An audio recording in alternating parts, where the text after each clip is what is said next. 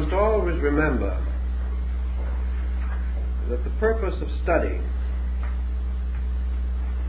is, at least in part, the fact that we do not have all the answers. We are not attempting merely to communicate that which is already clearly known, but to search in the mystery and maze of the world's experience for things that are not too well known, in the hope of bringing clarification. And by clarification, we mean to bring forth out of ourselves additional resources with which to cope with the unknown.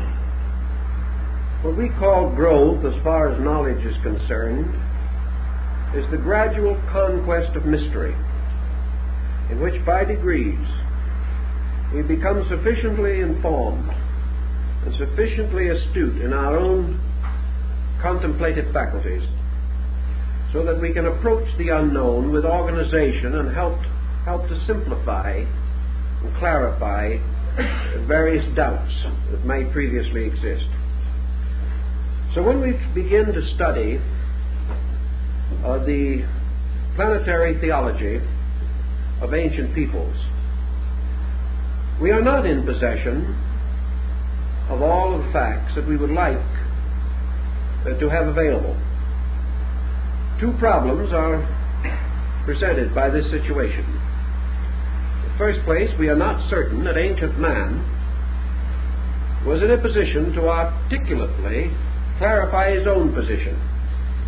A great many of his findings were held intuitively by a kind of knowledge which does not base itself upon the strict processes of reason. The second place, between antiquity and modern man, is a waste of time, a tremendous desert of distances. We are no longer able to think as he thought, to understand what he understood, or to build our conclusions upon the reasonable courses of events which were sufficient to his needs.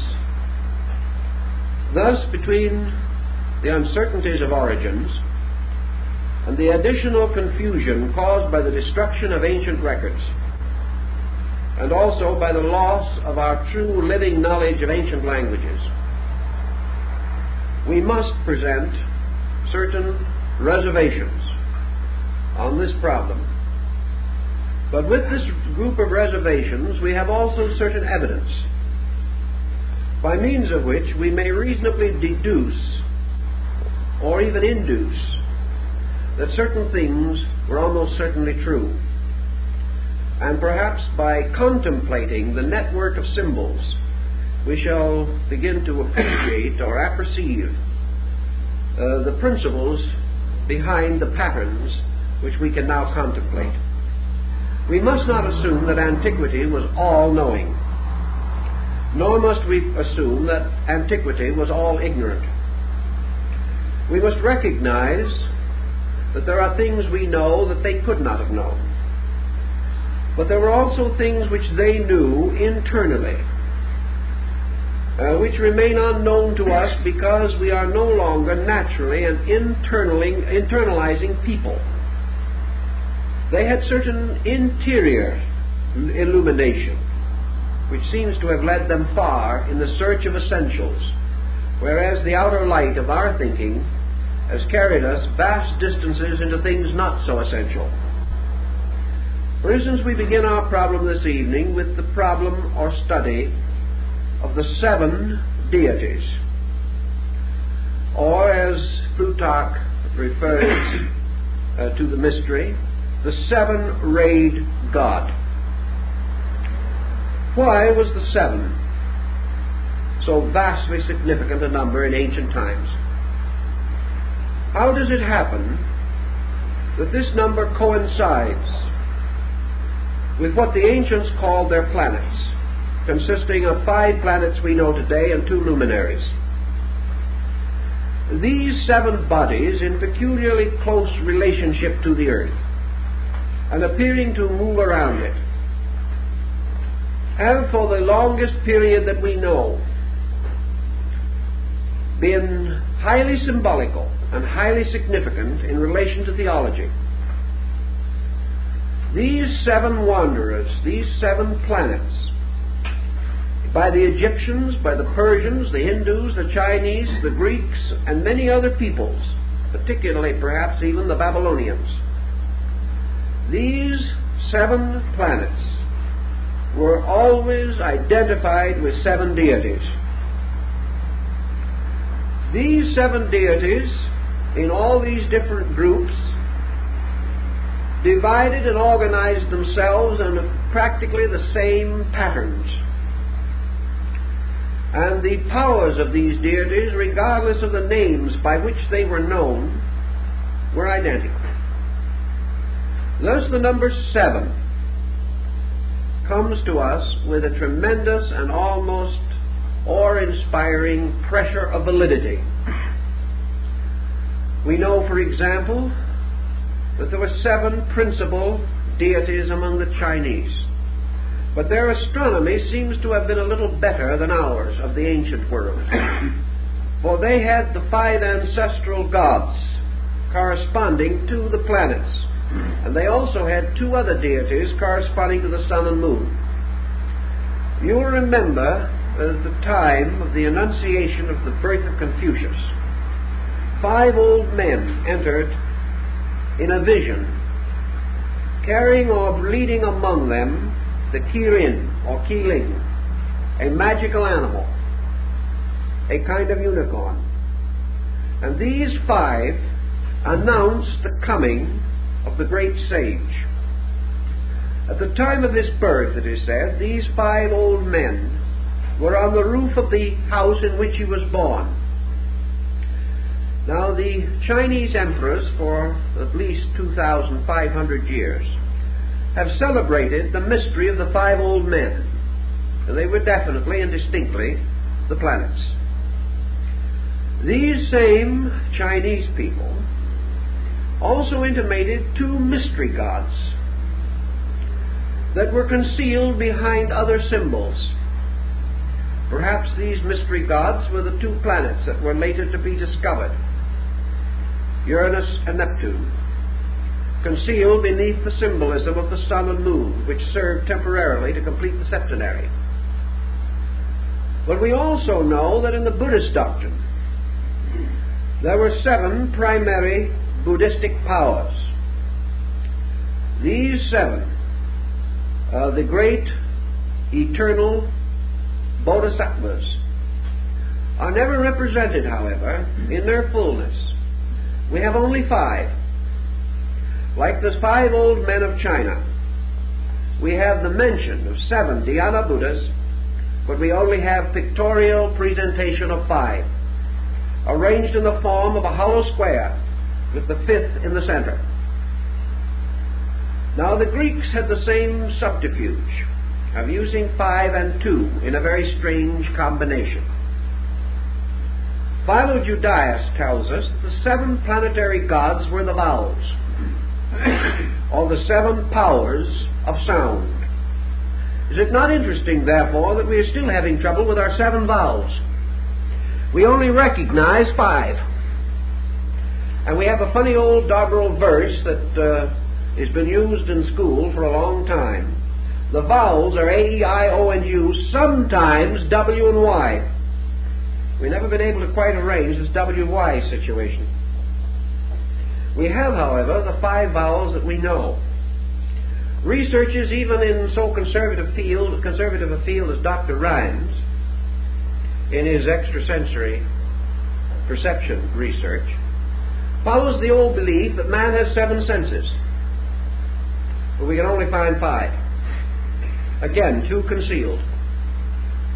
And we are told that these two concealed sensory perceptions relate to the extrasensory gamut, or perceptions that are as yet in potential, but not yet in potency, in the life of the average human being. Thus, we have a series of strange fives that fall short of seven. And this peculiar situation has continued even into the study of sacraments, where certain sacraments were for the laity and certain only for the priesthood. Uh, the ancient Kabbalah says that originally Moses wrote seven books, of which five are the Pentateuch and the others are lost. The so-called sixth and seventh book of, Mo- of Moses that you can buy in paper bindings in some bookstores, these, uh, this compound is a forgery, dating from the Middle Ages. But the five books of the law are said to have been only five sevenths of the original revelation. So this five again appears. And wherever this five appears, it has been tied to the planetary mystery. Now, if we wish to assume that the divine creative power was a septenary, let us consider for a moment what Pythagoras thought of the septenary. From the earliest studies of numerology, back in the classical period when folks really took it seriously, and uh, at the time when it was applied directly to certain classic alphabets.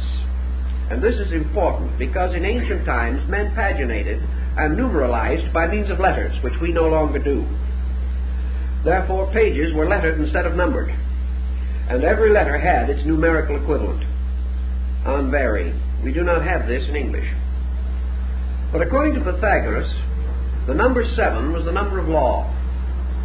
It was the number of the universe. It was the number of the gods and of the immutable principles which lie at the root of existence.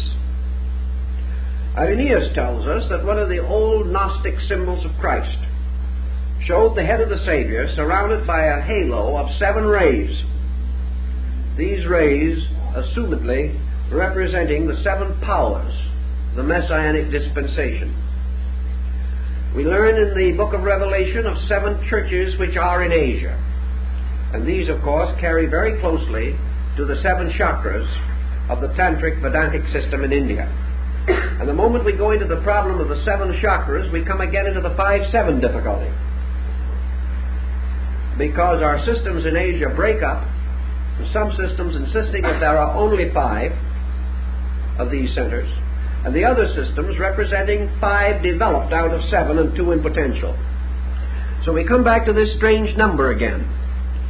And this number constantly fights the struggle between the five planets and the seven members of the solar system anciently known and recognized. On another level, then, let us go back to our Egyptian religion, where we learn that Ptah P-T-A-H, the potter of Memphis, the deity who fashioned the world upon a potter's wheel in the form of the egg of Seb, the great mother goose. By the way, a little tie-up to our fairy story and our fairy stories and our mother goose legends, because in several religions the world was the was created in the form of the egg of a mother goose. Rather curious. But folklore stepped in and distorted these things almost beyond resemblance to the facts. But Ptah, who fashioned the world egg, similar to the world egg of the Greeks, which broke into the golden and silver hemispheres and gave birth to Castor and Pollux. But this egg, fashioned on the potter's wheel, uh, was the work of the master builder, the master potter. And Ptah was the lord, governor, and presiding genius over the seven Ammonian artificers. And these Ammonian artificers in Egypt were dwarfs, mysterious little beings represented glyphically as gnome like figures, each of which held in its hand a bare knife, held in this kind of a position, upright knife. These were the knives with which the worlds were gouged out of space. And the uh, seven Ammonian artificers are said to have come out of the earth near the site of the Great Pyramid. They were the ancient ones, the formitors, the fashioners of things. And there were therefore among the Egyptians beliefs about the seven creating powers or laws. In the ancient Kabbalah, the creating fiat or word was spoken in the form of the seven vowels, two of which again were mystery vowels or secret letters, which could not be known, and for the deficiency of which the great name could not be restored, captured, or preserved. In the Jewish early works in Genesis, we find in the opening chapters the Elohim. And the Elohim are the seven creating powers of the great deity who is said to have fashioned the world in the opening chapters of Genesis.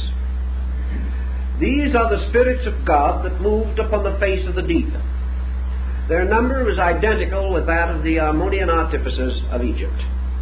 They were the powers or creating attributes released by the speaking of the word of creation. And this word was always a word composed of vowels. So we go back to the mystery of the five dash seven vowels. All these points to all these things point to some kind of a doctrine, which frankly and obviously is very difficult to trace after so long a time, but it meant something and had a very clear and definite bearing upon the entire structure of the universal organization as it was known to the ancients.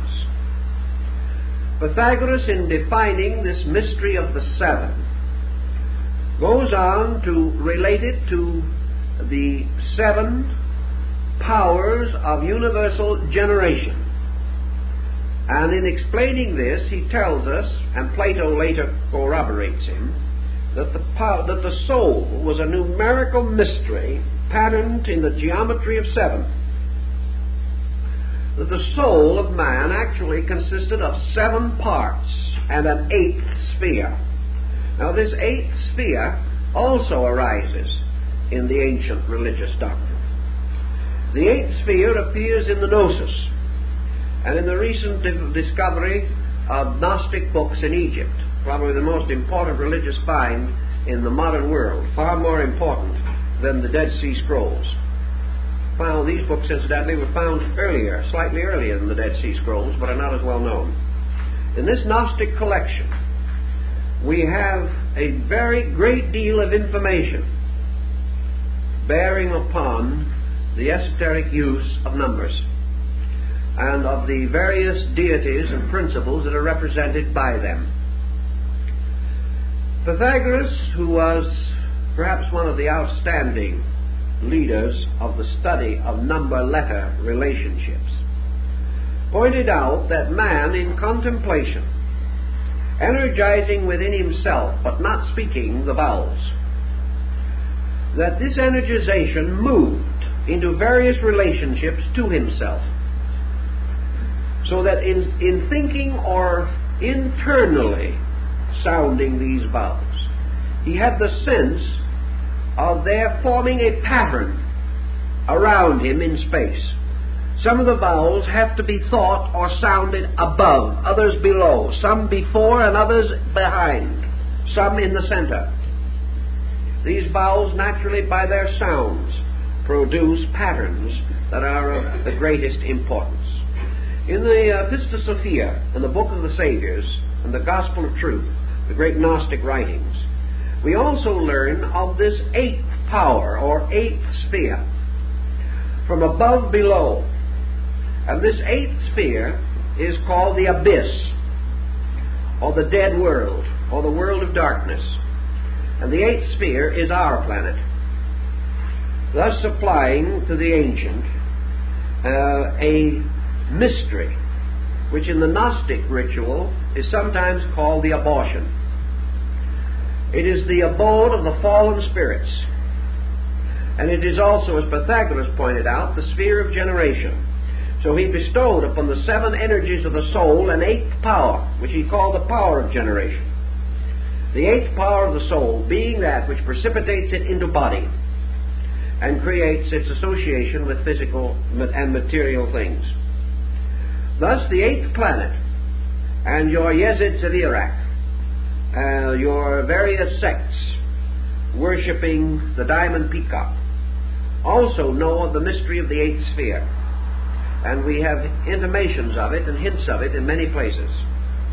We find it in uh, Christian religious symbolism where the Virgin, clothed with the sun and carrying a man child in her arms, is standing upon a globe. This globe is the eighth sphere which is beneath her feet, just exactly as it is presented in the Gnostic rituals. Now, if you go back to Revelation for a moment, you will come to the seven lamps and the great figure that moves among them. And we know that in the tabernacle and temple rites of the old Jews, the seven branched candlestick is the symbol of the seven planets. All this shows a tie. It shows this tie returning. I talked to some of the um, medicine priests among our southwestern Indians. To them, the planets also have peculiar meaning, although these Indians do not appear to be aware of any astrotheological symbolism such as we know. Still, these planets are superior beings. And why a light in the sky should so universally be so regarded, where it has no correspondence in human experience, can only tell us that either there was an ancient diffusion of this knowledge or that man has intuitively developed it within his, within his own psychic nature. And it is possible that Pythagoras being correct, and that, the, that man possessing a soul, which is archetypally sevenfold in principle, that this sevenfold archetype forces man to contemplate everything outside of himself in terms of a septenary. He cannot escape the incessant demand of discovering seven around him because he moves from a point of seven within him. Such might uh, sustain some of our thinking. And so we proceed to some of the theological systems and devices by means of which this particular and peculiar pattern is revealed to us. The seven great gods have always played their dominant roles and each of these deities has had a common purpose or reason uh, for the symbolism that has arisen around him. A very good description and discussion of this will be found in Godfrey Higgins' great work, The Anacalypsis, which is probably one of the most exhaustive and, for most readers, exhausting study of the subject that can be discovered. But uh, Higgins, who had a monumental capacity for analogies, traced through practically every religion of the world, not only to discover uh, the septenaries, but also to discover the numerical equivalents of the names of deities, so that these in turn could be fitted into this essential septenary pattern. His attainments in this direction, or in these directions, uh, were outstanding. Do we have, in our experience, certain patterns on which we can build? What are the analogies that we really know or believe that we know? Let us begin with one of the luminaries that perhaps will offer itself for our early contemplation. The Egyptians declared that Isis represented or symbolized the lunar power. But this was not enough in itself. Because in all these ancient peoples, we can't exhaust their thinking with a single statement. Therefore, we have to go further. Isis representing the lunar energy from Isa, meaning ice, frozen. Something held locked, crystallization. These terms might be applied to what we have often held to be the condition of things on the moon. But Isis, as the lunar mystery, represents the moon in the form of the generative impulse of the moon, the moon as mother, the moon as the source of fecundity, the lunar cycle, which is particularly preserved and was anciently religiously noted as being tied to the menstruation cycle, the cycle of fertility and of generation. Now, the moon, we know, has two phases or qualities which are particularly noticeable. Namely, that it increases and decreases in light, and that it is at sometimes full and at sometimes totally invisible also that it may appear as a crescent or as a partial sphere.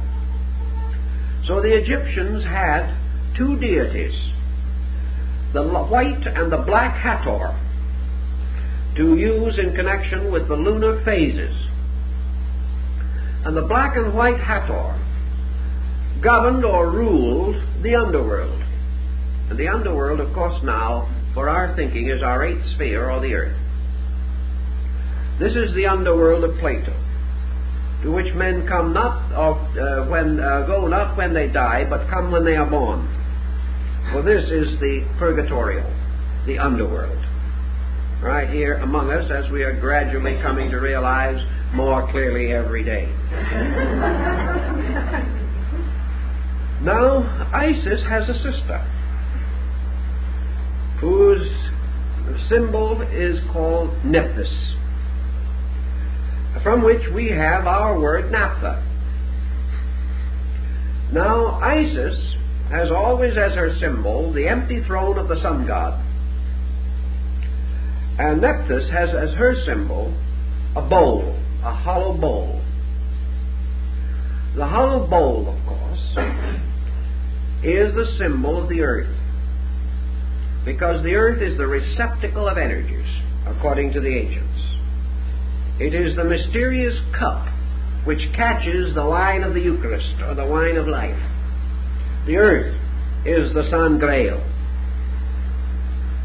which contains within itself the sangre real, or the blood of the king. It, the earth is the uh, receptacle, just as the physical body of man is the receptacle of the principles which make him a living thing. So Nephthys represents the earth or the lunar energy in its physical potential. So the moon and the earth are sisters. And if you go into the ancient astronomy, you will be able to suspect that this could well be true. And in your Indian, East Indian doctrines, the affinity between the moon and the earth is very close and might be regarded as a relationship such as that between Isis and Nephthys. Now, in the other systems, we find other deities representing this. We have, for example, Diana, who is the uh, great lunar deity of the Ephesians and Etruscans and other Greeks. Her bow is the lunar crescent. She is the huntress. She is hunting for the deer and is often found or represented in ancient art throwing her javelin or firing her arrow into the flank of a stag. The deer, of course, is an earth moon symbol and has always been so represented from the deers on the Yggdrasil tree of Odin to the deer that pulls the uh, sleigh of Santa Claus. The deer has always been a symbol. It has been a symbol of imagination. It has been a symbol of the various processes over which the moon has dominion. The lunar goddess, then, plays many parts among many peoples. She is the huntress. She is the, generate, the generator or generatrix of the world. She is the great mother. She is the mother of mysteries. She is the symbol of experience of the lunar ancestry, the things that came before, the night into which uh, a man turns at death, and the night of time from which he was born. The night moon symbol is very, very prevalent among ancient peoples. We also have the Indian symbol of Maya, or illusion. And Maya Mari, Marie, Maya. All of these things are water symbols. The proper name for pure water would be Virgin Mary. Maya is illusion, represented in India usually by the reflection of objects upon the surface of water. Mirage, caused by water in the atmosphere. As a water symbol, uh, the moon is the origin of life because ancient peoples knew that life came out of the primordial slime. This slime was in the Greek and, and Chaldean mysteries referred to as Elos or mire, the primordial slime from which the monsters of Besorah's history, the Phoenician account of Genesis, these monsters came out of the primal slime. Elos is the root of the word Ilium, and Ilium was the original name of Troy, the city that was conquered by Ulysses. And the victory of Ulysses over Troy, the mystery of Helena or Helen, over whom the Trojan War was fought, Helen is an ancient name for the moon. So we have astronomy playing its part all the way through these stories. And we find almost always your lunar symbol as representing an illusion of some nature which must be overcome. Also, illusion in the sense of primordial ignorance from which wisdom is born. Therefore, reality is the child of illusion. Reality is born of illusion.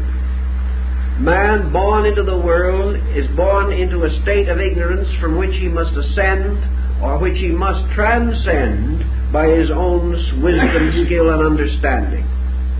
Therefore, through the illusion of life, through the miseries and misfortunes of ignorance, through wrong action, man is gradually pressed on to the achievement of truth.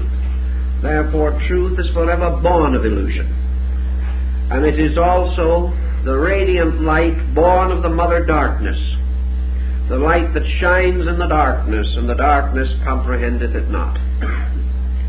So, in other legends and in other peoples, we also find this story of the moon divinity.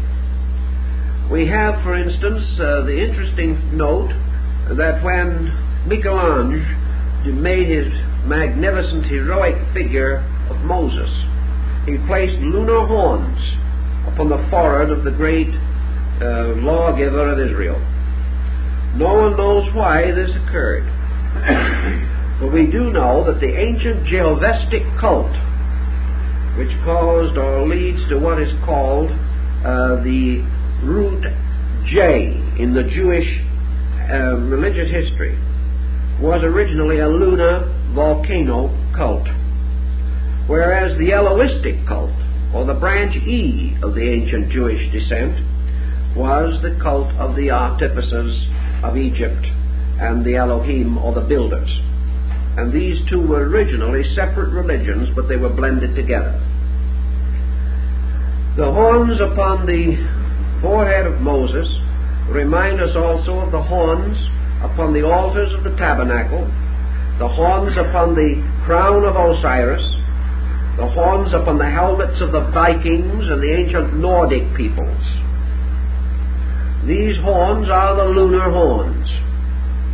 Just as surely as the ancient Ark of Noah, or the Ark of Noah, is the horizontal or fallen lunar crescent capable of holding water in the ancient beliefs, what we call the wet moon.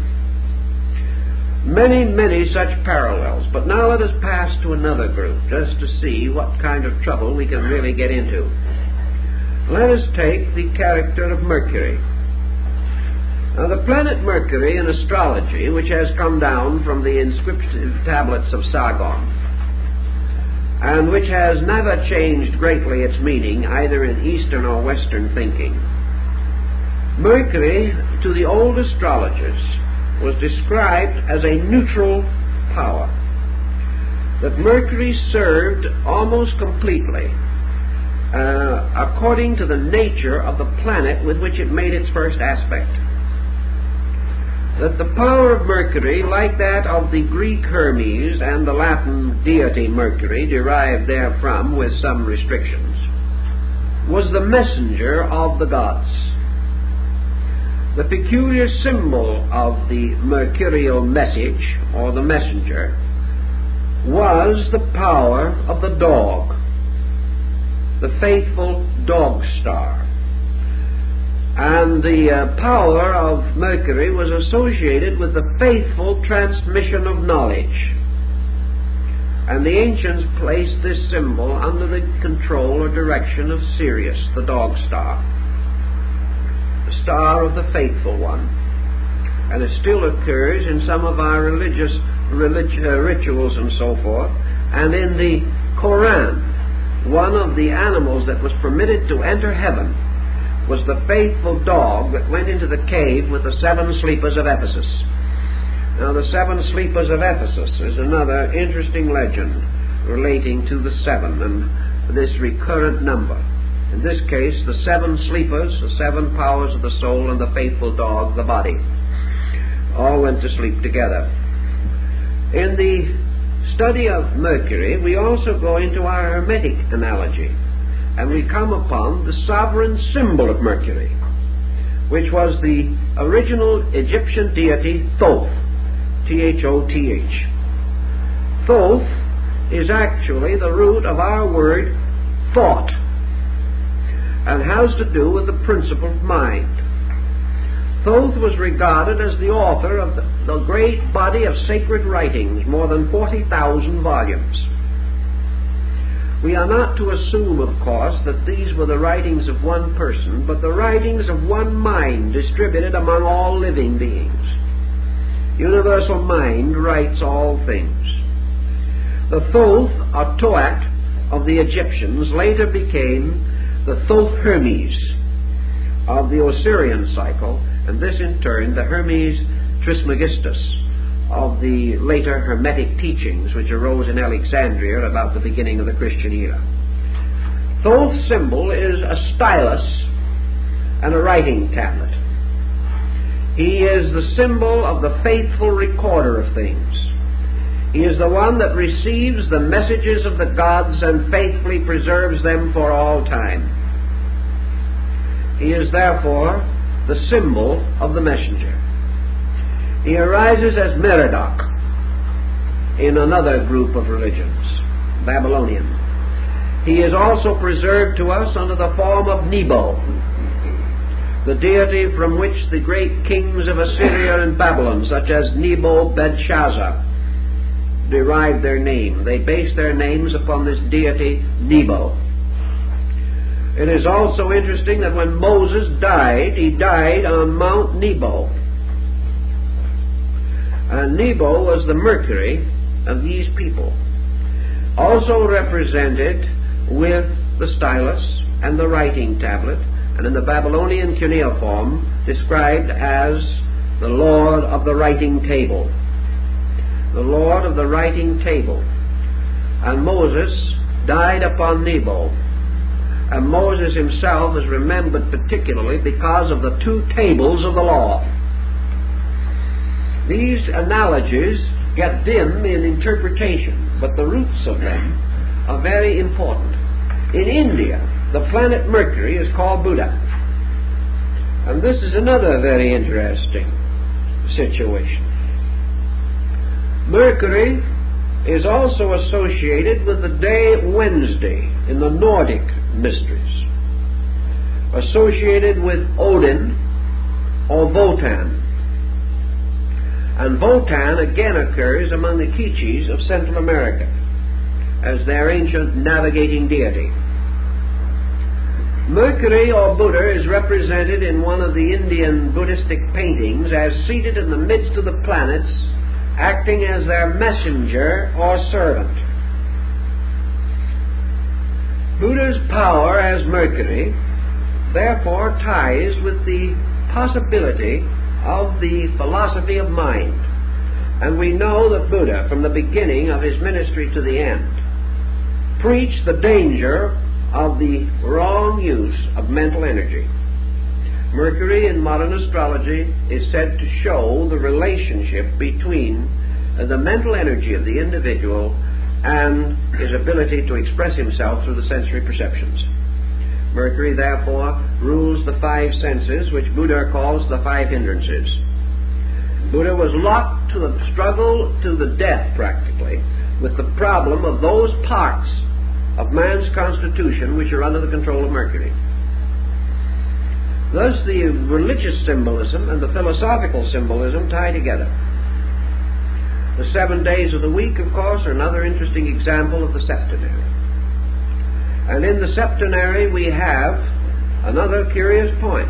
If you go around the world following the sacred days, you will find that for one of the religions of the world, every one of the days is sacred.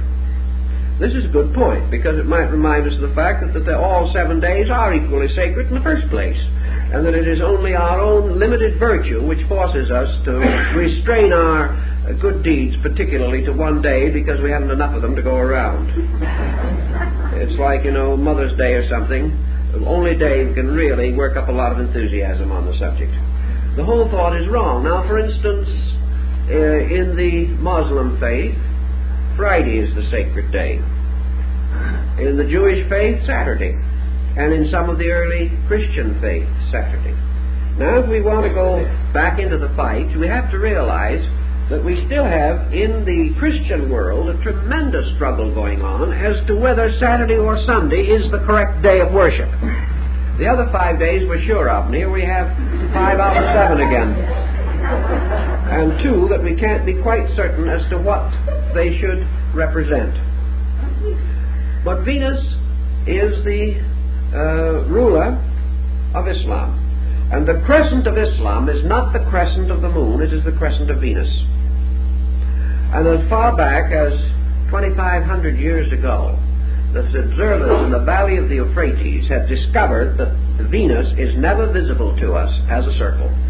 It is only visible as a small moon, never full, but attaining maybe two thirds or three quarters of its fullness, but never complete, and usually visible only as a crescent. So the crescent of Islam is the crescent of Venus, as is indicated by the fifth day of worship, and also by the color green, which is the sacred color of Islam, which is precisely the color which was assigned by the ancients to Venus. So each religion, seemingly, breaks down upon this pattern. Here we have Friday, the religion of Venus, Saturday, uh, the, uh, Friday the religion of Islam, Saturday the religion of Israel, Sunday the religion of Christianity. And if we study carefully and go back through the records, which is quite an imposing task, but it can be done, I have gone through it. We find every one of these days was essentially related to one of the great planetary mysteries. Now, you have seen perhaps, or at least have read in the paper, the story of the seven wonders of the world. I'm sure if you saw the picture, you are as completely uninformed on them as you were before. It's a nice idea, but it did not quite gel. Uh, too much economy in the wrong places. But anyway, we do know there were seven wonders. We do know that these seven wonders, whether anyone recognized it or not, were the seven wonders of the seven planets. Now let's just see how that worked out. We'll consider the wonders of the world. Remember now the key words of the seven planets in astrology. Saturn, the ancient symbol of death. Among the wonders of the world, the mausoleum of Halicarnassus, the great tomb, built in memory of the dead. The next one, Jupiter in the planets. The Olympian Zeus, one of the seven wonders of the world. The next one, Mars, fire. The Pharos of Alexandria, the great lighthouse. The fourth one, the sun, Helios, the Colossus of Rhodes, the great figure of the sun god that stood over the gates of the city of the harbor of Rhodes. Venus, the hanging gardens of Semiramis, queen of Babylon. Mercury, uh, the great pyramid of Giza, sacred to Thoth Hermes, the master of the mysteries. And the moon, the temple of Diana of Ephesus. These were the seven wonders of the world. Diana, a moon goddess. So every one of the seven wonders, built by different peoples at different times, were by some strange circumstance dedicated to a different deity never overlapping, and these seven correspond exactly with the planets. And uh, there can be no question that somewhere underneath that there was an intent or design of some kind. Again, your septenary, and of those great remains, those great monuments of antiquity, only one remains the Great Pyramid of Giza. The others have vanished in the waste of time, and we know their places by legend only. We believe that part of the old ruins of the Hanging Gardens of Babylonia may exist, but we are not certain. So here again we have what were called the pentacles, or the magical devices of the great creative septenary. And it would seem to me that developing of this idea might have been very interesting in connection with this motion picture that I mentioned, because it would show an ancient knowledge of astronomy and would also have revealed the mysterious fact that these various nations and peoples of different beliefs and of no great friendliness among themselves had all united to adore the seven powers of the soul. And each had chosen a different one.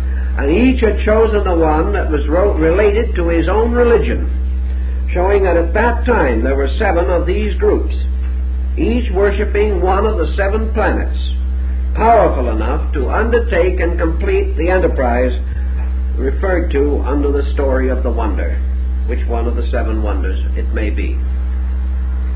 So here's another case where these planetary symbols have moved in on us.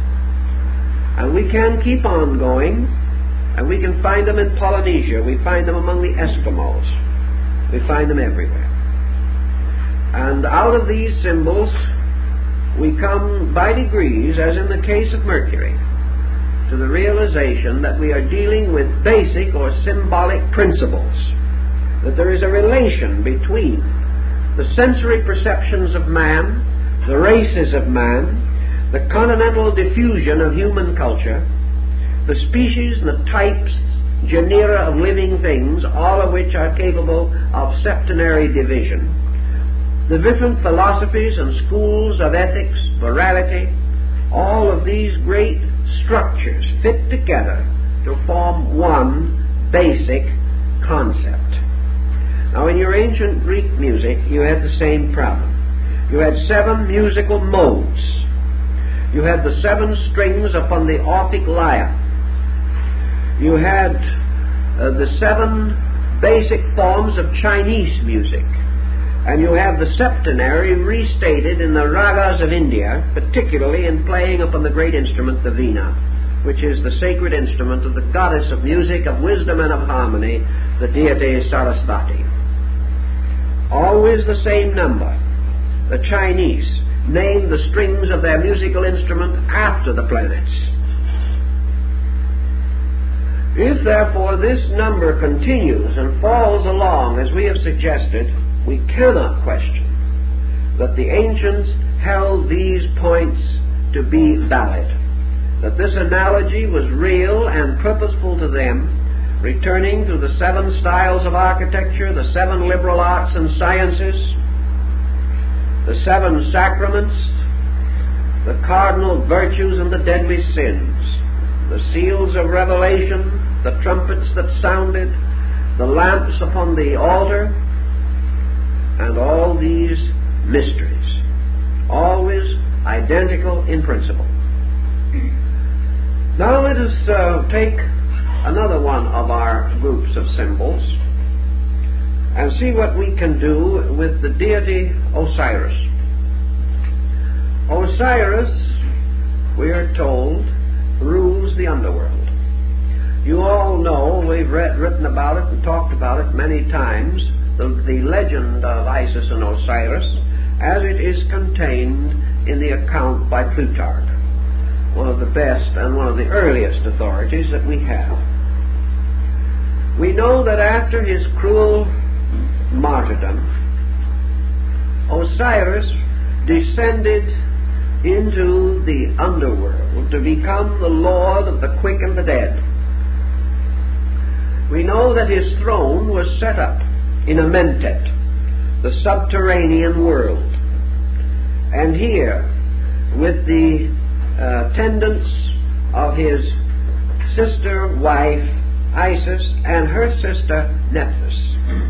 He became the judge in the great weighing of the soul. Plutarch tells us that Osiris is the subterranean sun, that he is therefore the light that shineth in darkness, and the darkness comprehendeth it not. This light which shines in the darkness is the night sun of Apuleius, who saw it blazing beneath his feet when he entered the sanctuary of Proserpine. Paracelsus tells us that there are three suns in the solar system, that every solar system has actually three sun structures or solar structures in it, as represented by the Trimurti of the Hindu. That there is the spiritual sun, which is in the true center. That there is the psychic sun, which is in the northern uh, focal point of the ellipse, and there is the material sun, which is in the southern focal point. And the, mar- the mental or psychical and the physical sun, called by the Persians and Hindus Asura and Asura, the true light and the false light. Ormuzd and Ahriman, the good angel and the fallen angel. These are the two suns which fight for control over the human soul. They must ultimately be reconciled in the true radiance of the spiritual sun, Ahura Mazda. So we have the three sun mystery. And the terrestrial or subterranean sun is the physical sun that we see in the sky. Because it is that phase of the solar mystery which is concerned with manifestation of material life. Thus, this is the infernal sun, or the lower dark sun, that we see and which we regard as supernally brilliant. But this is the sun which feeds only body, but concealed behind it is the psychic sun which feeds souls and ultimately the spiritual sun which feeds all things. This story is again contained for us in the transfiguration of Jesus. And the statement, of course, is preserved in the Bible, where, where it is said, My tabernacle is in the sun. This mystery of the sun and the solar rite comes down to us in the Osiris cycle. For Osiris is the light of the underworld. And in man, this light of the underworld corresponds to the solar energy within himself, with his heart, and with the life principle uh, as it is physically disseminated through his constitution. Now, in man himself, there are seven organs, seven vital organs, which the ancients associated with the seven planets. The heart, which is the center and the archetype of the body, is called in Buddhism the Saptaparna Cavern, or the cave of the seven rooms or parts. For the ancients recognized seven structures consisting of auricles and ventricles and related parts. And of course, the oracle in the heart is also the oracle of Delphi for it was from the heart that the great oracular manifestations were revealed. As the man thinketh in his heart, so is he. The heart is therefore the oracle, placed in the center of man's earth, which is, of course, the omphalic stone at Delphi. In this uh, mystery also, the Hindus tell us that there are seven parts of the brain, and, and uh, Albertus Magnus gives us also the septenary division. That the seven planets are posited again in the brain as their polar positive extremity. And that also, as the earliest researchers indicated, there are seven sections of the human eye, and that every part of the body is septenary.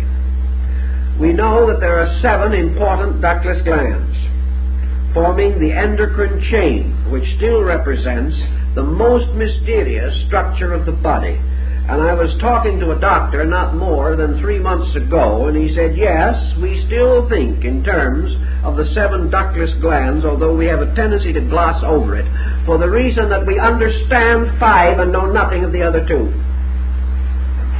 We have the same problem again coming up. The pituitary and pineal, while we may not say we know nothing about them, we do know something. But we do not know enough about them we know a considerable amount now about the pituitary. But the Sabbath gland, the seventh, the gland of the, the arc of the entire, the arch of the entire system, the keystone, is still an almost impenetrable mystery. This seventh, by the way, is in the is the eye, the mysterious, uh, internal or all-seeing eye of the mysteries, which is again the symbol of Osiris, as worn upon the throne crown of Nephthys, uh, pardon me, of Isis. So these problems come back in great mystery to us. But Osiris, as the subterranean sun, his body filled with eyes and plumed with the crowns of the north and south, or the extremities of existence, is part of a great solar cycle mystery. And his relationship to Typhon and the destroyer is not difficult for us to restore if we think a little. Quetzalcoatl, the feathered serpent deity of the Mayas, is another Mercury god, or another Hermes. And under the heading of Hermes, we have practically all the messengers of the gods. Now let's give a little thought to our old friend Jupiter. Jupiter or Zeus. One of our problems today is that we are almost totally ignorant of the most interesting mythology that we come in contact with, and that is the Greek. With the exception of those mystifying and hopelessly inadequate fables so lovingly preserved for us by Bulfinch, we have almost no knowledge of Greek theology. We have some fables and legends of Jupiter riding around in space in his chariot or changing himself into a bull and carrying away Europa. These things are comparatively meaningless as we are now given them. But that they are meaningful must have been true Otherwise, they could not have held the admiration and respect of a people.